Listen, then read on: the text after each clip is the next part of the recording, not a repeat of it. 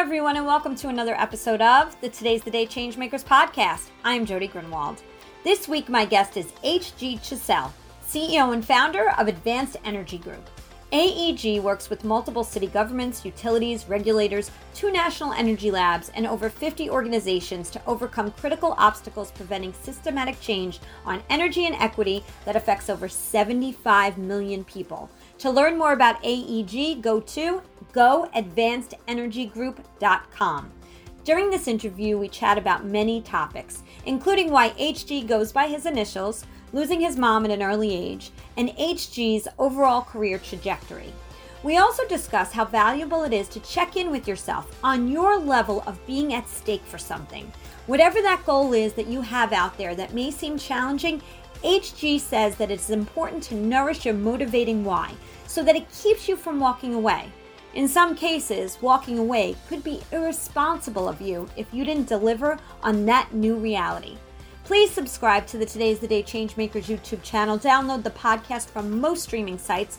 Don't forget to like and follow us on Facebook and Instagram at Today is the Day Live It. Also, to learn more about Today is the Day's overall programming, International Annual Forum, the upcoming Changemakers Connective, business coaching and consulting, go to todayisthedayliveit.com. The views expressed by all Today's the Day Changemakers podcast guests are their own. Their appearance on the Today's the Day Changemakers podcast does not imply any endorsement of them or any entity that they represent.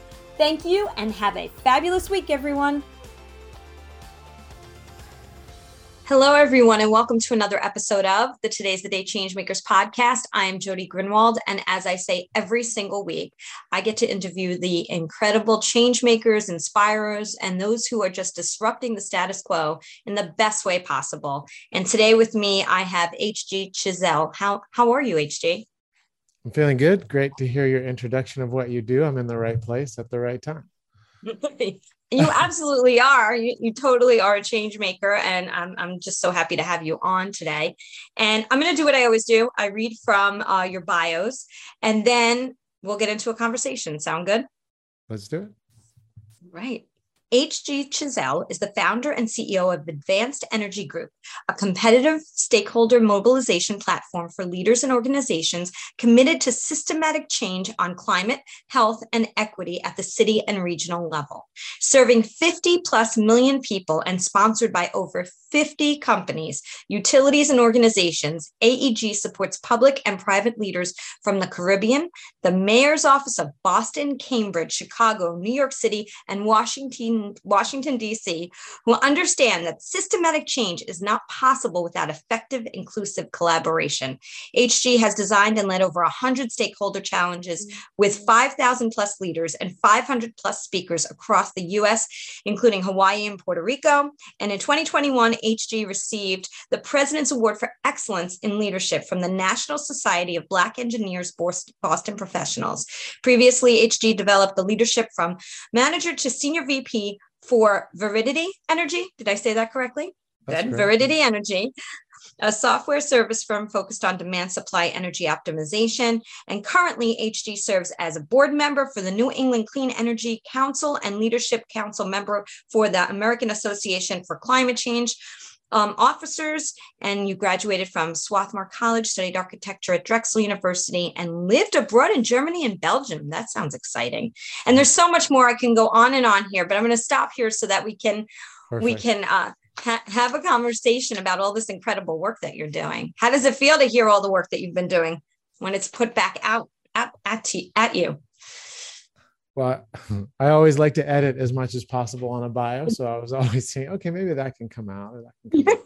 but uh yeah that's the work. That is the work and it, and it sounds like incredible work. But before we get to the work i want to learn more about hg the person. And so tell us a little bit about where where you're originally from. I grew up in baltimore maryland and went from baltimore to Philadelphia area for college um, at Swarthmore College, which is just right outside Philadelphia. But in between my senior year of high school, I was an exchange student in Belgium in a French little town outside of a French city called, uh, in Belgium called Liège. and then I took my first year off from college and went to study with a University of Maryland program outside Stuttgart. So, woven a little bit of um, living abroad into the transition to college. Do you speak French? I do speak French. Yeah, there was uh, very few people in the village I was in that spoke English. So, if I was going to communicate with anyone or have, you know, any semblance of a functioning time there, I really had to jump in on the the French. But luckily, the beer is strong, and uh, that helped. I think at some point, just get let it sink into my head. Oh, that, that's so funny. That, that's great. It sounds very exciting. That's wonderful. So, growing up, um, did you were you more of an outgoing child or more of a shyer child? Who was HG back then? Um, well, oh gosh, it was I had a, a unique vantage point on kind of I would say family dynamics. Um, my mother passed away when I was four, and my father remarried, and I was then the oldest with two sisters and a brother from my dad's second marriage, who really that woman really has become my mother. Um, and so that gave me, I think, some interesting perspectives on a couple of converging things. I mean, my original mother, she was black, and then my father remarried, and she's white. So seeing mixed family dynamics, seeing the whole narrative on race come through in, in the family and kind of watching that as I grew up. And I went to public school in Baltimore, but then also went to a private all boys school in Baltimore too. And uh, just seeing different environments I think was helpful to me. And I always had a, a sense of wanting to have my uh, independence. So was always working or uh, doing something in the field of moving and, and whether it was a lifeguard or dog groomer or uh, framer, I was always having a job and uh, moving around a lot on Baltimore on my bike. I, I, I went pretty much everywhere on my bike in Baltimore which was great. I, I you know, I, everybody talks about the wire, which I honestly haven't seen, but I feel like I've seen plenty of Baltimore from my bike. And I know certain areas, yes, you pedal faster. In other areas, you pedal slower because Baltimore's got some beautiful places to it. So it's true. I've been to the inner harbor of Baltimore. Very, very mm-hmm. beautiful in that space right there. So absolutely. And and so it's interesting. So you said dog groomer. I wouldn't have expected that in the list of things that. well, that you know, I, I was fine. I was thinking about this story recently. It was with a group, a delegation trip. I had an opportunity to take to Norway and Sweden on electric vehicles. At one point, we were at a cafe. It's right now not getting dark in Norway, so our delegation were really struggling with the time change a little bit. It'd be 10 p.m. at night, and it looks like it's 5 p.m. outside. So lots of time for us to talk and catch up. And at one point, the conversation went to, well, what did you do growing up in terms of jobs? People were saying, I was a waiter, I did this, I bussed tables, I was in the kitchen or anything. And I said, dog groomer. And everybody said, oh, well, that sounds fancy. And I realized I should kind of recalibrate the statement. I, I washed the dogs that were groomed. So I was the dog washer.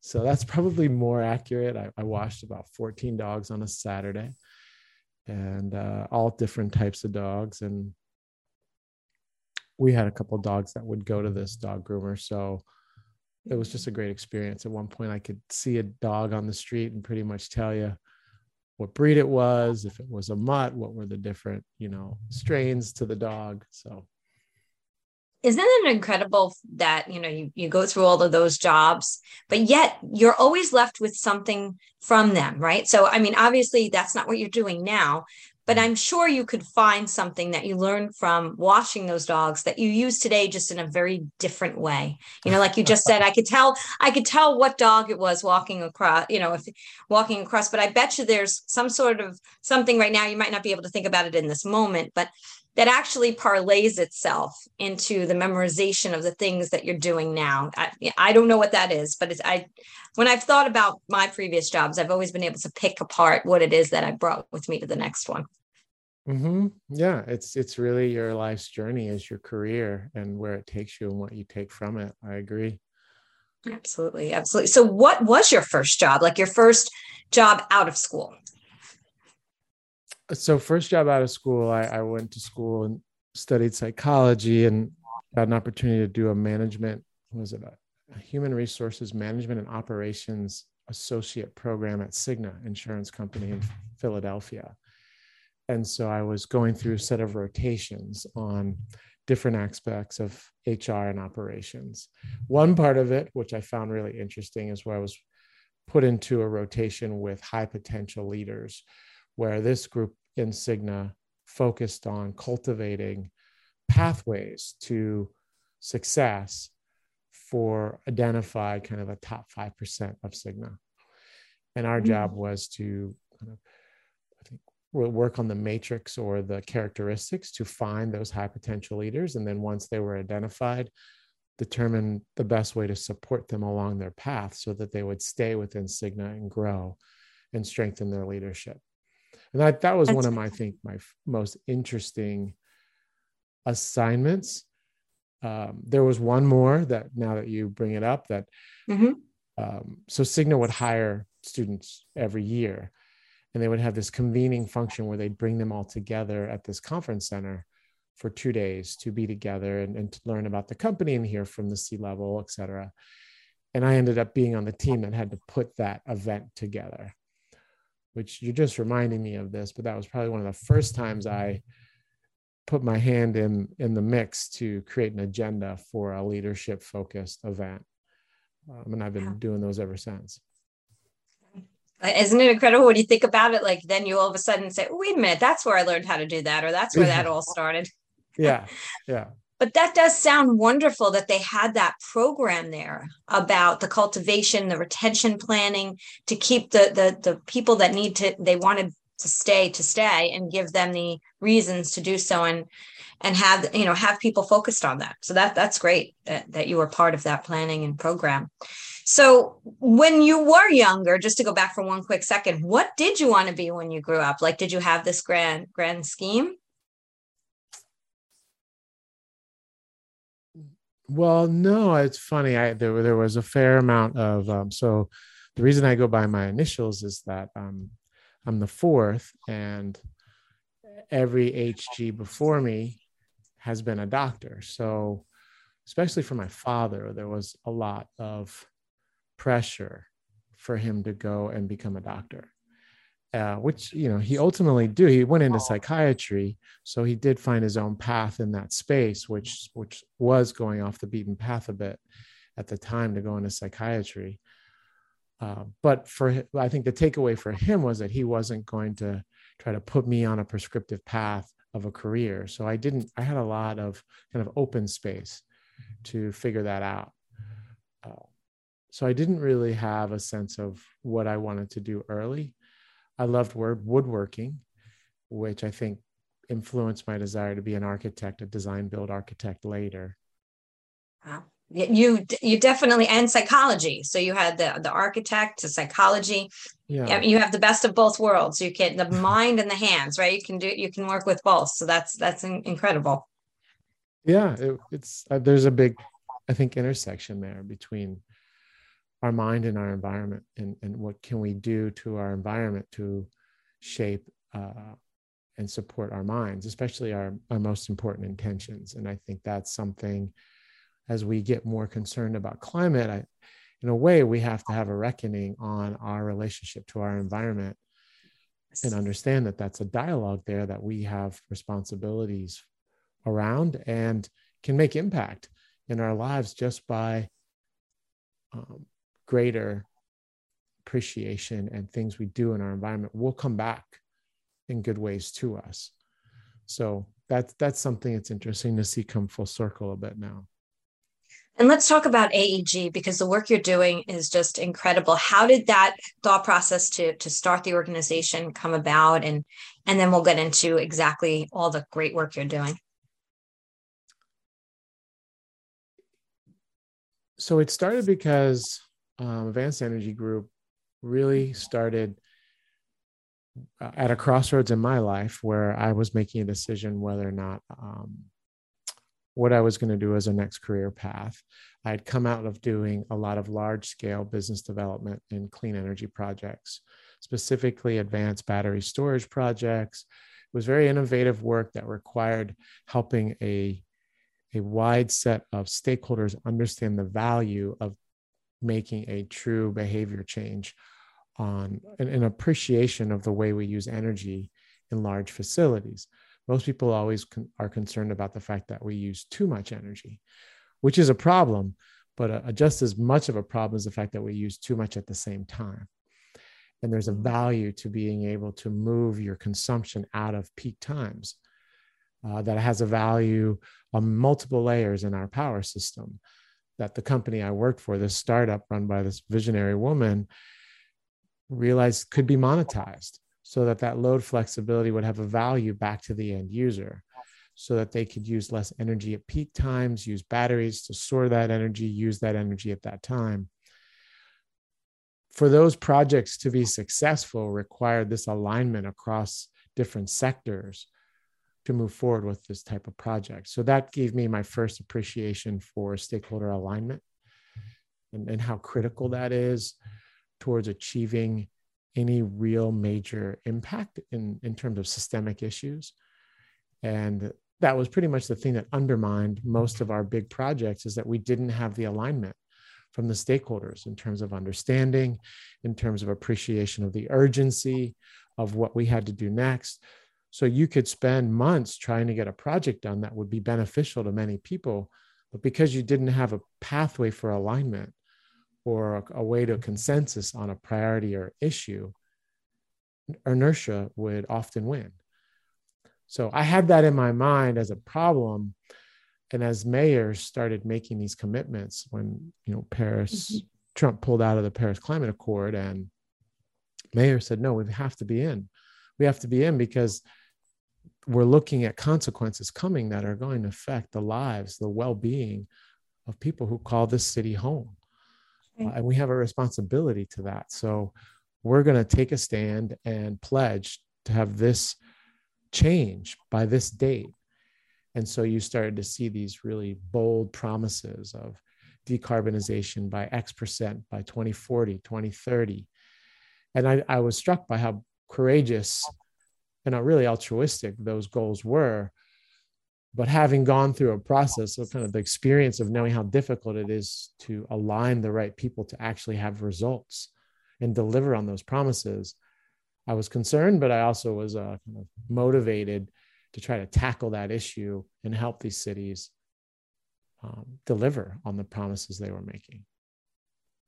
So you you took a leadership role to bring those people together right absolutely um, between working for the energy firm and uh, so I was in healthcare architecture, had an opportunity to go to a seminar and hear a, a, seminar leader speak on leadership, and ultimately had an opportunity to go work for that firm that provided the seminar focused on leadership development and very high potential employees of global companies.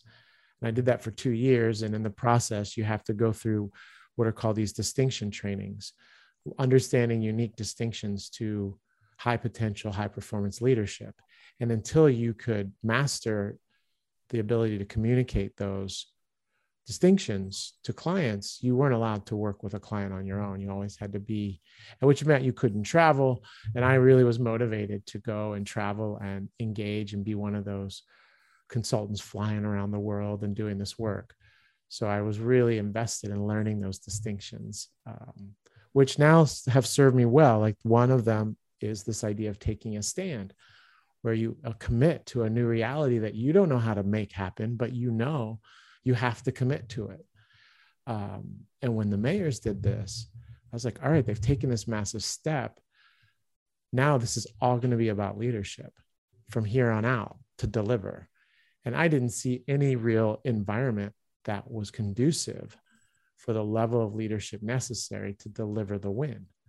And at the time, I was like, I don't know how.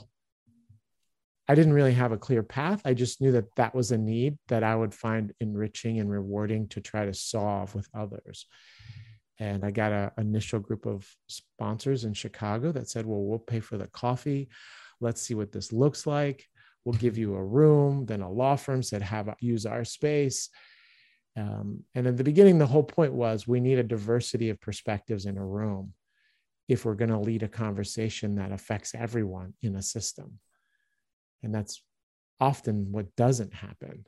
So it's not right. inclusive collaboration. It's really speaking from a silo or a position that you're just trying to get others aligned to your position versus to a path that could get something done. So the other major commitment I made at the beginning of Advanced Energy Group in 2016 was to commit to quarterly sessions. So we've been doing quarterly stakeholder challenges starting in Chicago, I think since September 2014. And the quarterly commitment has been huge because as I added more cities, I still kept the quarterly commitment, which changed the whole dynamic to being one of a, a growing conversation versus an event or a workshop. We were going to get back into a conversation we started 90 days ago. We had a framework now to hold ourselves accountable for delivering progress or tangible results over the next 90 days we weren't together.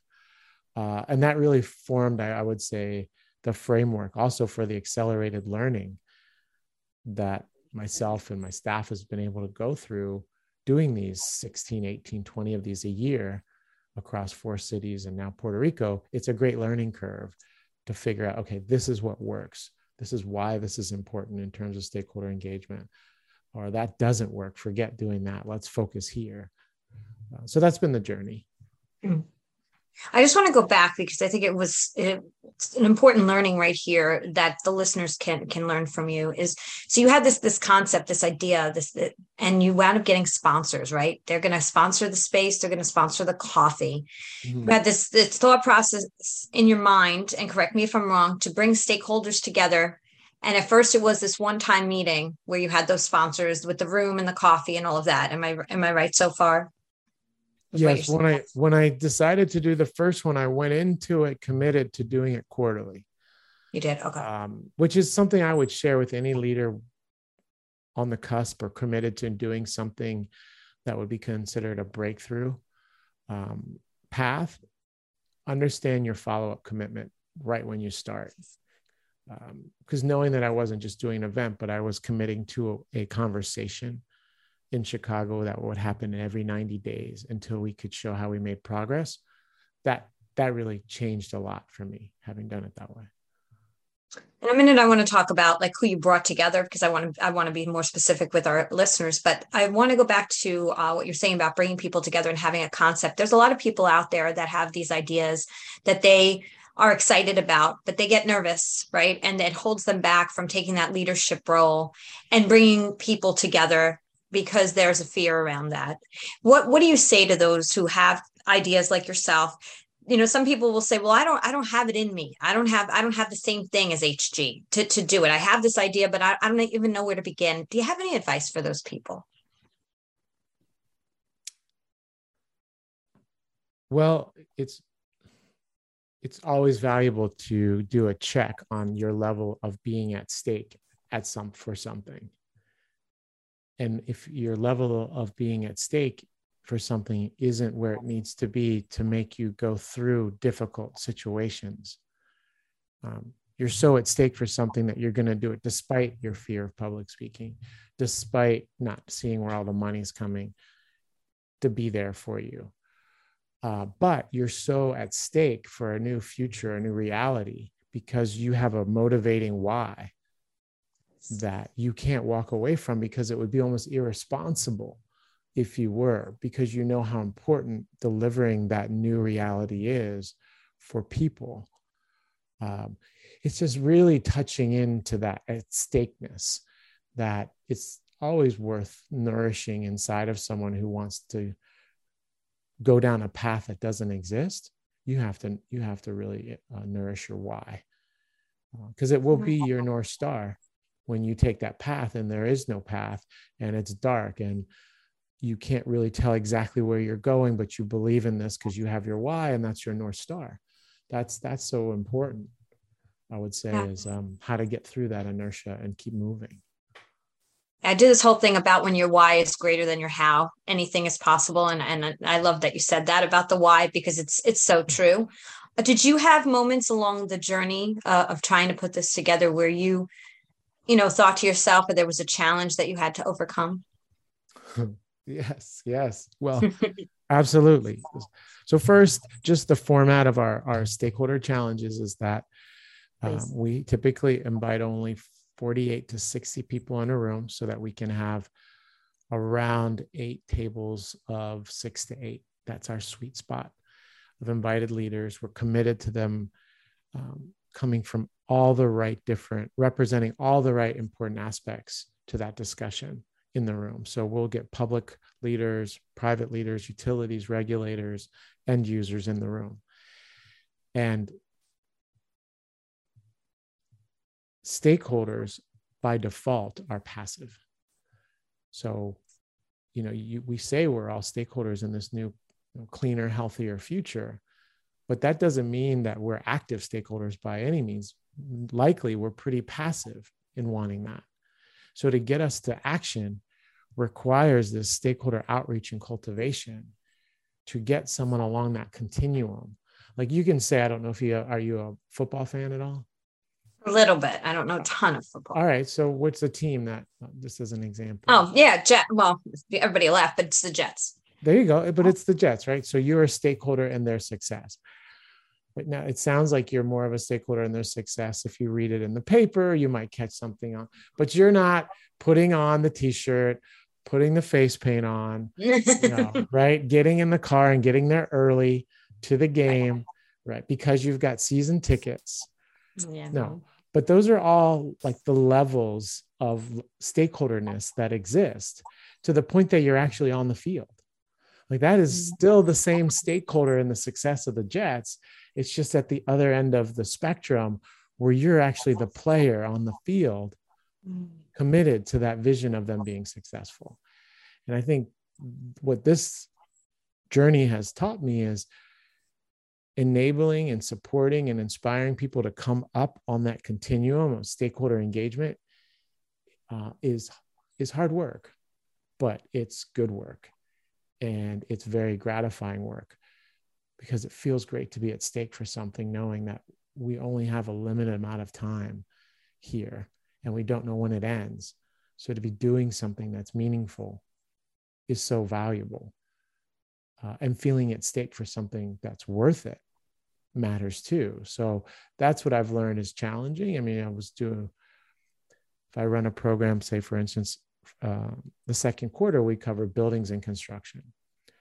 So if I'm doing that in Boston, Washington, D.C., Chicago, and New York City, well, that's about 240 leaders that I need to go who have mm-hmm. all other things going on for them because they're busy and successful and et cetera, and encourage them to get more at stake for this discussion and be in a room uh, and contribute.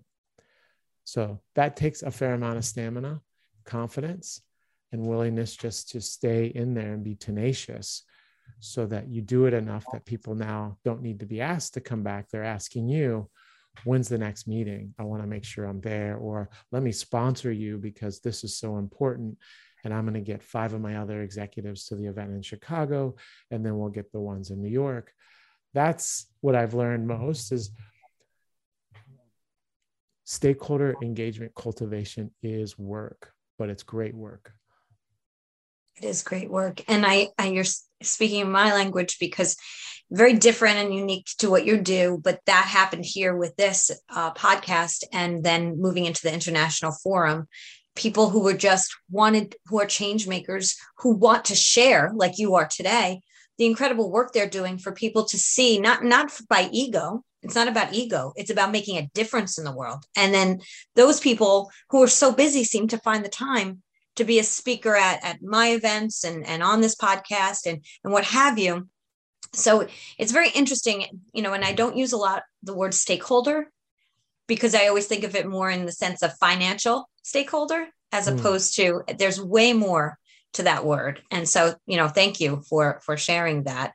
HAM 10 is a leader in IT enterprise solutions and staffing. They are driven to transform their clients' business performances. They do this every day by providing their clients with the best services and products. Products like BizLego, an online community platform, and Colear, a unique learning management system. They also transform the lives of women and children through their associated nonprofits, SheTech, which supports women in and joining the technology field, and Softkin, support organization for kids in need. PAM10, technology for social good. Go to pam10.com for more information. Let's talk a little bit about you say you bring everybody together, but when we when we had a pre-chat, I, I loved your concept of the the quarterly meetings but what what they're doing during these meetings is so important. So i want the listeners to understand a little bit more about what is happening internally at these meetings. Sure. And so you know part of this journey was to figure out how how could stakeholder engagement be redefined. Um, and what i've learned along the way with these quarterly sessions is that you need to make it competitive. You need to bring someone into the present moment so they're fully there especially now when everyone's got a cell phone in their pocket and a calendar with all kinds of things on there that they probably should not have said yes to. Um, you know but competition brings us awake. So what we run is a three part quarterly stakeholder challenge. And i encourage anyone listening to try this format out in any area that needs uh, a disruption, a, a positive move forward, alignment and see if it works for you. So the way it works is you first part one is the speaker challenge. I invite four speakers that have eight minutes and five slides to articulate a critical obstacle related to the topic that requires collaboration uh, to overcome with some type of tangible impact in 12 months. So every speaker that comes to present, whether we're talking grid modernization or mobility and transportation, et cetera, they have to end their presentation saying, regarding mobility and transportation, in order for New York to achieve its carbon, health, and equity goals, a critical obstacle we must overcome in the next 12 months is, and they have to fill in the blank. So after every speaker presents that to the audience, the audience then gets to see all four obstacle statements and now they have to prioritize them based on what they heard. How critical is this issue? Does it really need to be solved in the next 12 months? Does it really need collaboration or could that company just do it alone? They have to think that through and then ultimately they vote to determine which speaker really captured the essence of the moment with a critical obstacle that needs collaboration. Once we've identified and agreed on the obstacle, now at those round tables of six to eight that are purposely split up. So you've got a you know public and private leaders all at the same table. They have 45 minutes to develop a 12 month solution with quarterly milestones that would actually overcome that obstacle in 12 months. And the table has to pitch it to the audience and the audience votes on which table was able to define and create a pathway in 12 months that they feel would have the greatest likelihood of overcoming the obstacle and having impact. So there's another round of voting. So the purpose here is that it's a 360 dialogue. If you're going to go into any stakeholder engagement space, do not go in classroom style. That's not going to help you with stakeholder engagement it's got to be 360 dialogue because the more I'm giving my input, the more I'm elevating my level of stakeholder engagement. So they vote on the obstacle, then they work together to come up with proposed solutions at the table, then they vote to say who has the best solution. And then finally, I say, okay, we've got a problem now that we agree we're aligned on needs to be fixed now. We have an approach with milestones to chart our progress that we believe would overcome that issue. My last question for you then is who's willing to raise their hand and hold themselves accountable as a team to actually deliver that 12 month solution as judged by your peers? Because next quarter we're back together and you're going to have to say, as a task force, whether or not you got that milestone one accomplished? Um, did you get milestone two? And then every quarter until they make it through the whole year.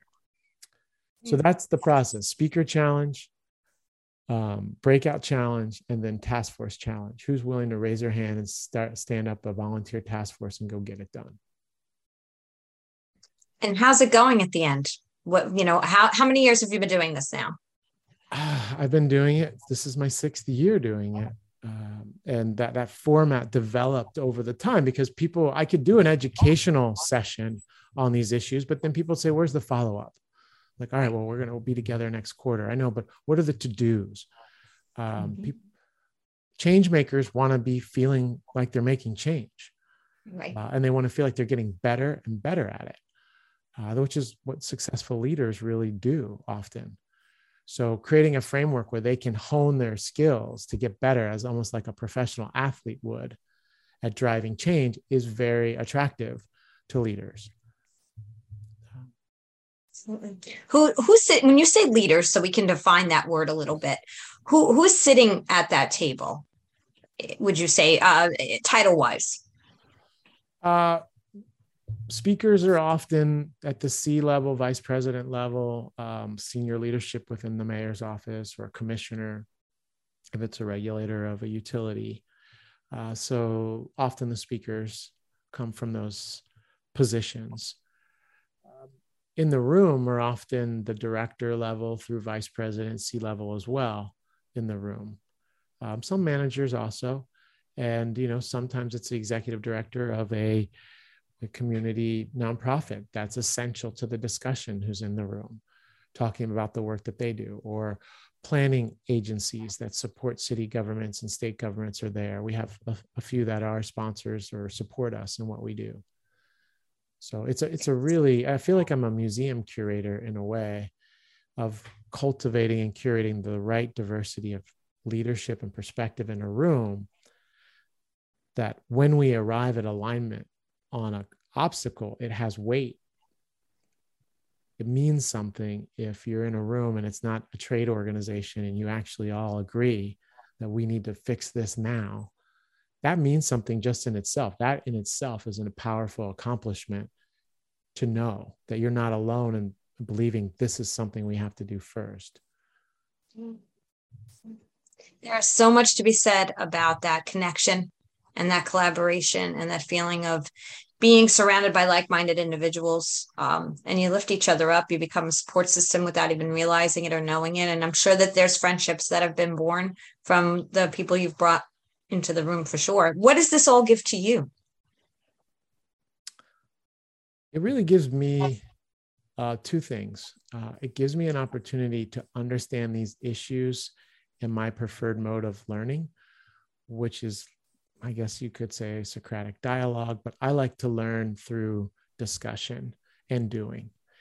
And by creating this format for both speakers and participants to engage and lead and discuss problems and solutions and facilitating that dialogue four times a year in four cities i get to see patterns which uh, that that excites me because then i can almost validate uh, what I see as being true. Because if it's said in Chicago, DC, and Boston, the same issue, uh, then I have confidence that, yeah, this really is something worth prioritizing because I can look to my different data sets and see that they all are seeing the same thing. That's exciting. Uh, and it gives me a platform to engage with people that I feel is constructive. Like if I'll ask people often, Jody, look, in your hand, raise your hand and say, how urgent is this issue of climate health and equity? Five being extremely urgent. And people raise their hands. The average score is, what would you say? Four. Yeah, it's, it's, it's, in between. It, it skews like to a 4.7.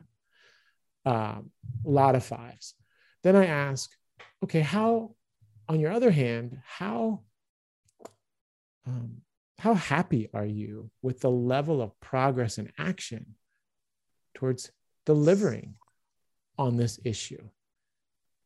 And the score there is never more than a two. Yeah. Right. So you got a two on one hand, in terms of feeling like things are moving. And then on the other hand, you've got a five, meaning it's completely, or the house is burning yeah. and you're frustrated that you're still sitting on the couch because you're a two. You're not even packing up. Uh, that's a frustrating feeling not to feel like you have more ownership of or agency. This format goes at those three points constantly because you've got task forces set up that are holding each other accountable to do things.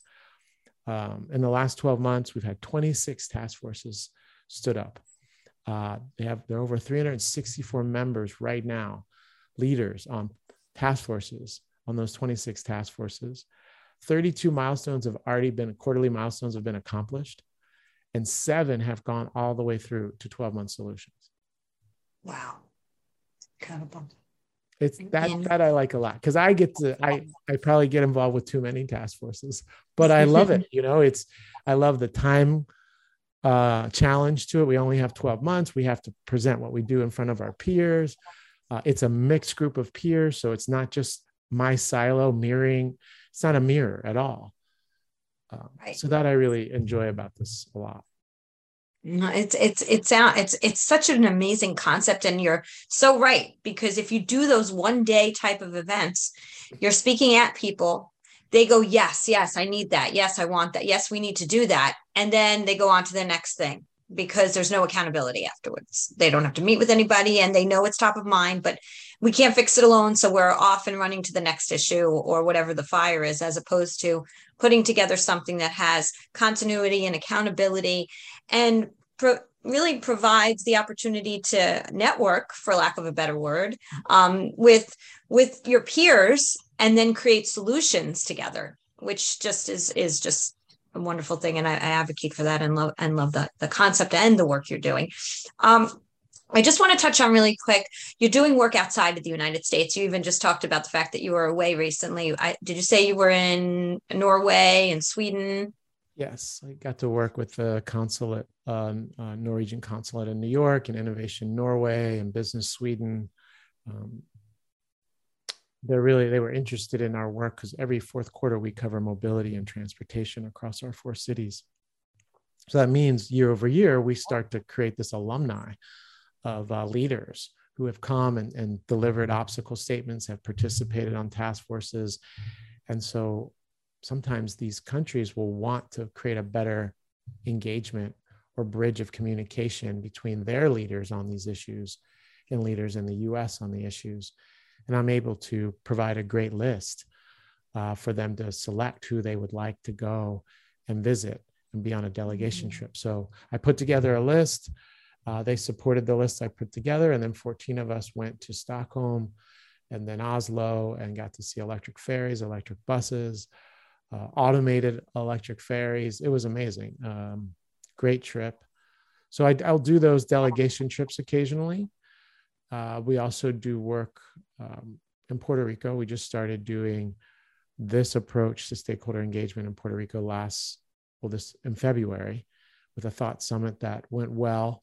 It, it, sparked three task forces with over 35 leaders on it, with an overarching goal to do the AEG Puerto Rico Energy Week, which we'll do next year, covering things like workforce development, um, technical understanding of issues between the regulator, utility, and private sector. Um, so we're working on that. Wonder, wonderful, wonderful work. Well, I, I don't know if you have time for outside interests because it sounds like you're very busy, but what are some of the other things that you're very interested and involved in? Uh, gosh, let's see. Um, well, it's been just for, I really enjoy tennis. Uh, so I've been playing a lot as, as a counterbalance to the travel. And it's something I can do with my family, which we enjoy. We, all the four of us play tennis, oh, which is fun. Uh, it's a great just way for us to be together. And because of our growing interest in learning to play the game it's been a lot of fun watching tennis on television and appreciating the mental toughness involved with the game.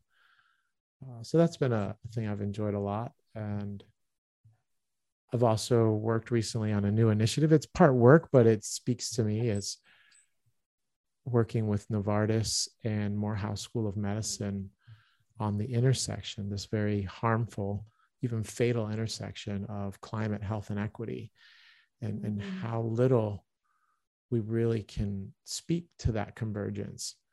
Uh, we know that we need to do things on climate, and then over here, on the on the other hand, almost we talk about health, the Mhm. health implications of climate pollution, water pollution, air pollution, extreme weather, how that affects the stressors. But I don't think they've been converged properly to activate our true sense of urgency. This is,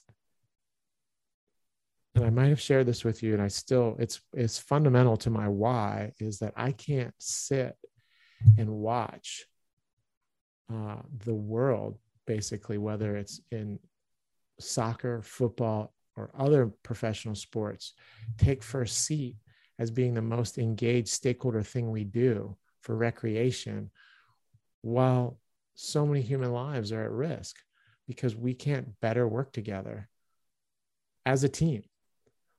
If we Mhm. could just hold ourselves to an ounce of the level of commitment that professional sports teams do to deliver a win on something that's for recreation, if we could deliver that towards these things, which really matter, we'd be so much further ahead. Uh, and we're not. And, and the problem is Mhm. that's not going to change unless we can get to a base as big as you'd find for the NFL on this issue. That is such a great point. Right. Because we come together in bars and in places and, and as a community, right? Yeah. And, and we want to. It's it's we, we we make it a priority to do those kinds of things. Totally.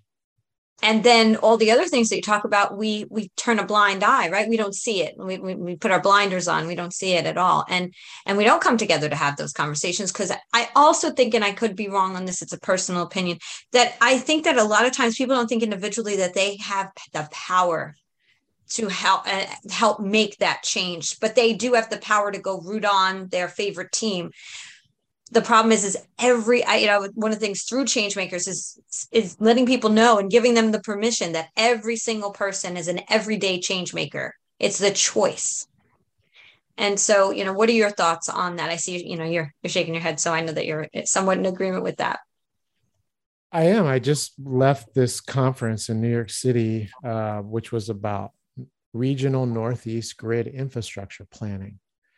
Uh, you know, the power grid is going to need to operate without burning things. The problem, the good thing about burning things is you know when you're burning them. So you have a lot of control on the creation of your energy because you're the one burning whatever you need to get it. But when we go to renewables, uh, if it might not be sunny that day or it might be cloudy. So to make this transition to this new power infrastructure is a massive feat, just as powerful as getting people to wear a mask during COVID. It's going to require that level of support to have the alignment necessary to, to change everything that we are used to. How are we going to how are we going to inspire that base of people to be on board with these changes, which will have some discomforts? Your electric bill will likely go up to, to afford the investment necessary to save the human lives at stake if we don't. But how are you going to feel like that's worth it? Just like why should i wear a mask? It's the same conversation. And look how much energy had to go into getting us over those milestones of people actually wearing a mask.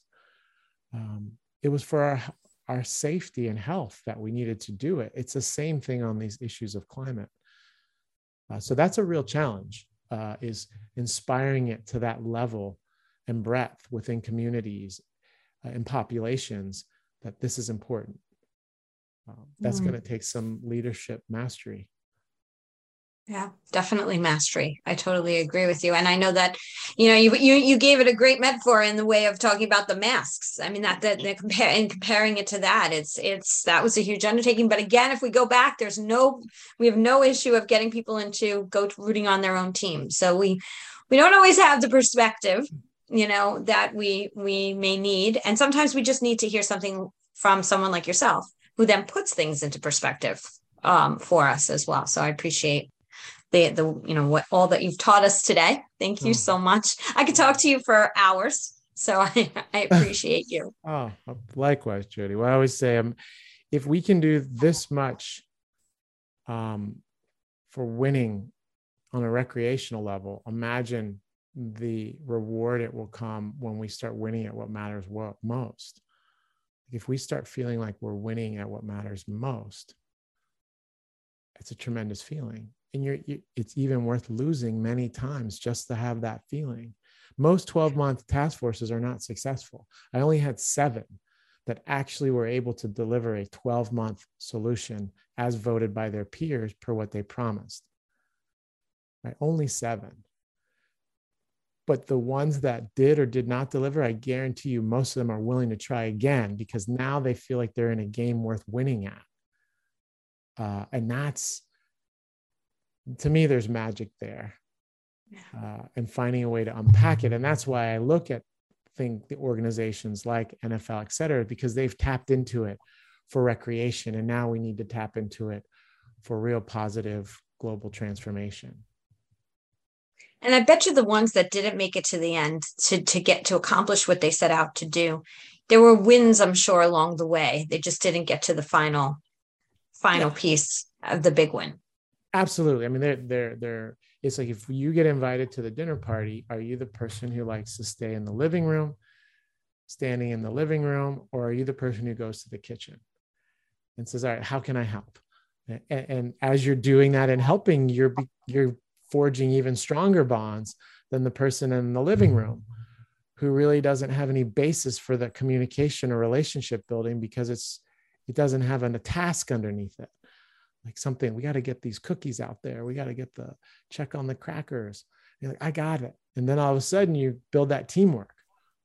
Right and that's what it's that is what it's all about. And connecting is at the core of who we are as humans to begin with. And we need those connections. That's why we do it for the recreational. Now we need to find the way to, to do it on the meaningful things as you said and i love that. But i want to ask you um, the last question I ask everybody, and that is what is the footprint that you're creating right now that you want to leave behind? It has to be a redefinition of stakeholder engagement. Stakeholder engagement for what we need to do is completely broken. It will not, that vehicle we have today of closed door sessions, leaving comments in obscure places that the normal population never knows when comments are due on these issues that affect them on legislative hearings or things related to transmission lines that stakeholder engagement process is fundamentally uh, just incompetent of delivering what we need. So for me if i spend the next however years i have perfecting a new approach uh, that feels like winning and has high stakes, like you'd fill an arena to go, I can get, you know, five inches closer to that vision, to me, I think that, and, and that that can be turned around and others can use it as a tool. I, I encourage anyone to use this three part stakeholder challenge approach for anything internal team building, systemic issues in a local community. Try it, see what results and outcomes it provides. It will provide alignment, it will provide accountability, and it will get things done. So try it and see if it's a basis you want to use to move forward. Because uh, that's, if anything, I think I'm, I'm excited to see how well it's working. So I'd like to try to grow it. Yeah. Do you go out and speak about it to other organizations as well? I was recently asked to do it. Uh, I usually am the one being the moderator, so or the facilitator. So I kind of have one step close to the podium, but I never really stay there too long. But recently, I was asked to to deliver a keynote on stakeholder engagement, and that was mm-hmm. fun because it gave me a chance just to share some things I was seeing doing this. Uh, so I, I need to do more of that. Yeah. Uh, you know, it's funny because I've I've been touted these the moderator, but I'm kind of moving into that space of getting closer to. I'm liking the podium, but I think mm-hmm. you have so much uh, to share, um, and and you know what's been working, and, and the process is incredible, and not just that, who you've engaged is incredible. That in itself is an art yeah. to get that engagement. It's one of the things I'm most proud of. Honestly, I'm looking here, can't see it, but on my screen I have a link that shows my 2021 speakers, my 2022 speakers. Um, and it's it's a big list, about 80 speakers for the, each year. But when I look at it, nearly 50% or greater were women. Uh, nearly 50% were leaders of color. So that to me is a personal accomplishment uh, because I know how valuable it is to to be able to be in constructive communication that transcends just the ways we so easily get boxed in categories and labels on people. Uh, that's not conducive for the type of leadership we need right now. No, not at all. We need we need leaders that represent our our country, right? That the way the way that we're set up, the areas in which we serve, uh, without a doubt, and we and we need to have those voices heard. So thank you for pulling them together, especially on these topics that are so imperative for our future. You know, it's it, these are very very top of mind um, topics that we all need to be concerned about and working on doing better. Um, I did. Is there a way people can find you? Website where they can find you? I would go to goadvancedenergy.com. That's our website. And what's nice there is you can see our work by city. You can see, um, you can read some testimonials or experiences from stakeholders that participate in this. So you get their perspective on what is it like to participate or lead a stakeholder challenge.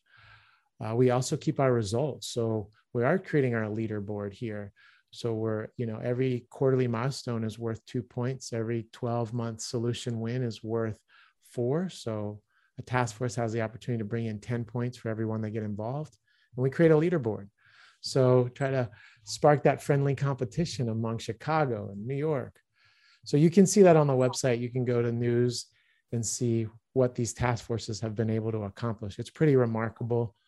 Um, they've gotten the attention of COP26, ministers, uh, Office of the Vice President. Um, just for, it's been great to see.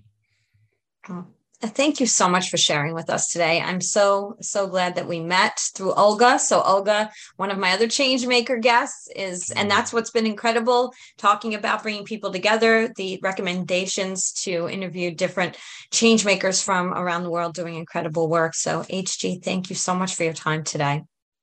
My pleasure. Thank you, Jody. Thank you. So keep let's keep in touch and hopefully you'll you'll come back on and give us an update on some of the other things that are happening after we get through 2022. You can give us some results in 2023. Absolutely. And want to make sure you have an invite to be in one of these stakeholder challenges. That would be important. Absolutely.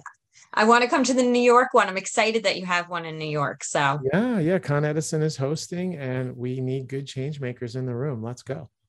All right. I'm in. I'm in. this is awesome. Thank you. Um, HG, I'm going to say what I say at the end of every single podcast. Today is the day. You cannot go back to yesterday, and you do not yet own tomorrow. So, what steps, small or large, are you going to take today to get yourself closer to your goals? Have a great week, everyone. Thanks, HG. Bye. Thank you.